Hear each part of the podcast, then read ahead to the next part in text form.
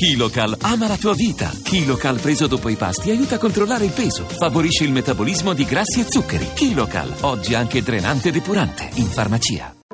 La radio ne parla.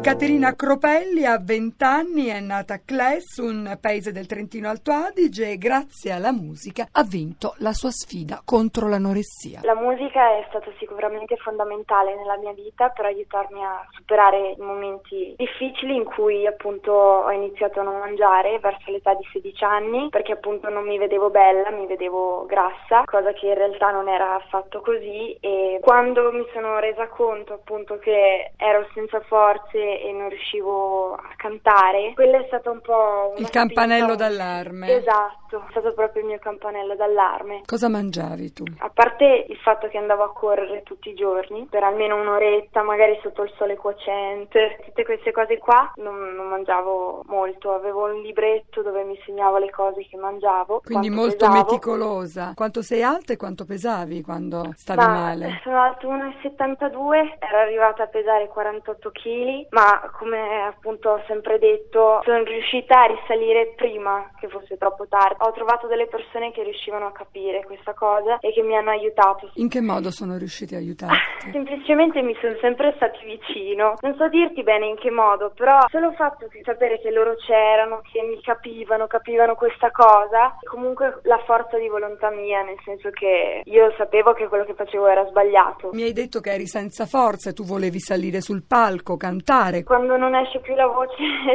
mi sono un po' spaventata perché la musica per me è veramente tutta la vita, quindi mi sono trovata a scegliere o diventare sempre più magra per vedermi più bella o cantare, è la cosa che mi piace di più. E, e... sei salita sul palco di X Factor? Sì, eh, diciamo che il palco di X Factor è stata una delle più grandi esperienze che potessi fare, nel senso che mi ha aiutata moltissimo a ritrovare me stessa, non so bene come spiegarti, però è stata una delle cose più forti forti che io abbia mai fatto nella mia vita. C'è una frase molto bella tua che dice rinunciare a tutto alludendo al mangiare per che sì. cosa? Per ridurmi in briciole? Come dicevo prima ho avuto vicino delle persone, fra cui anche il mio ragazzo, che mi ha proprio aperto gli occhi sul fatto che non sono belle le ossa, una donna è bella perché ha le sue curve, mi ha fatto capire che non era bellezza quella che io pensavo. E oggi mangi? Oggi mangio, sono tornata a mangiare. Di gusto? Come prima di star male, esatto. Sei golosa? sì, sono abbastanza golosa, però non penso troppo quando mangio. La cosa più difficile è riabituarsi a fare tutti i pasti. All'inizio mi sembrava assurdo che in realtà è la normalità,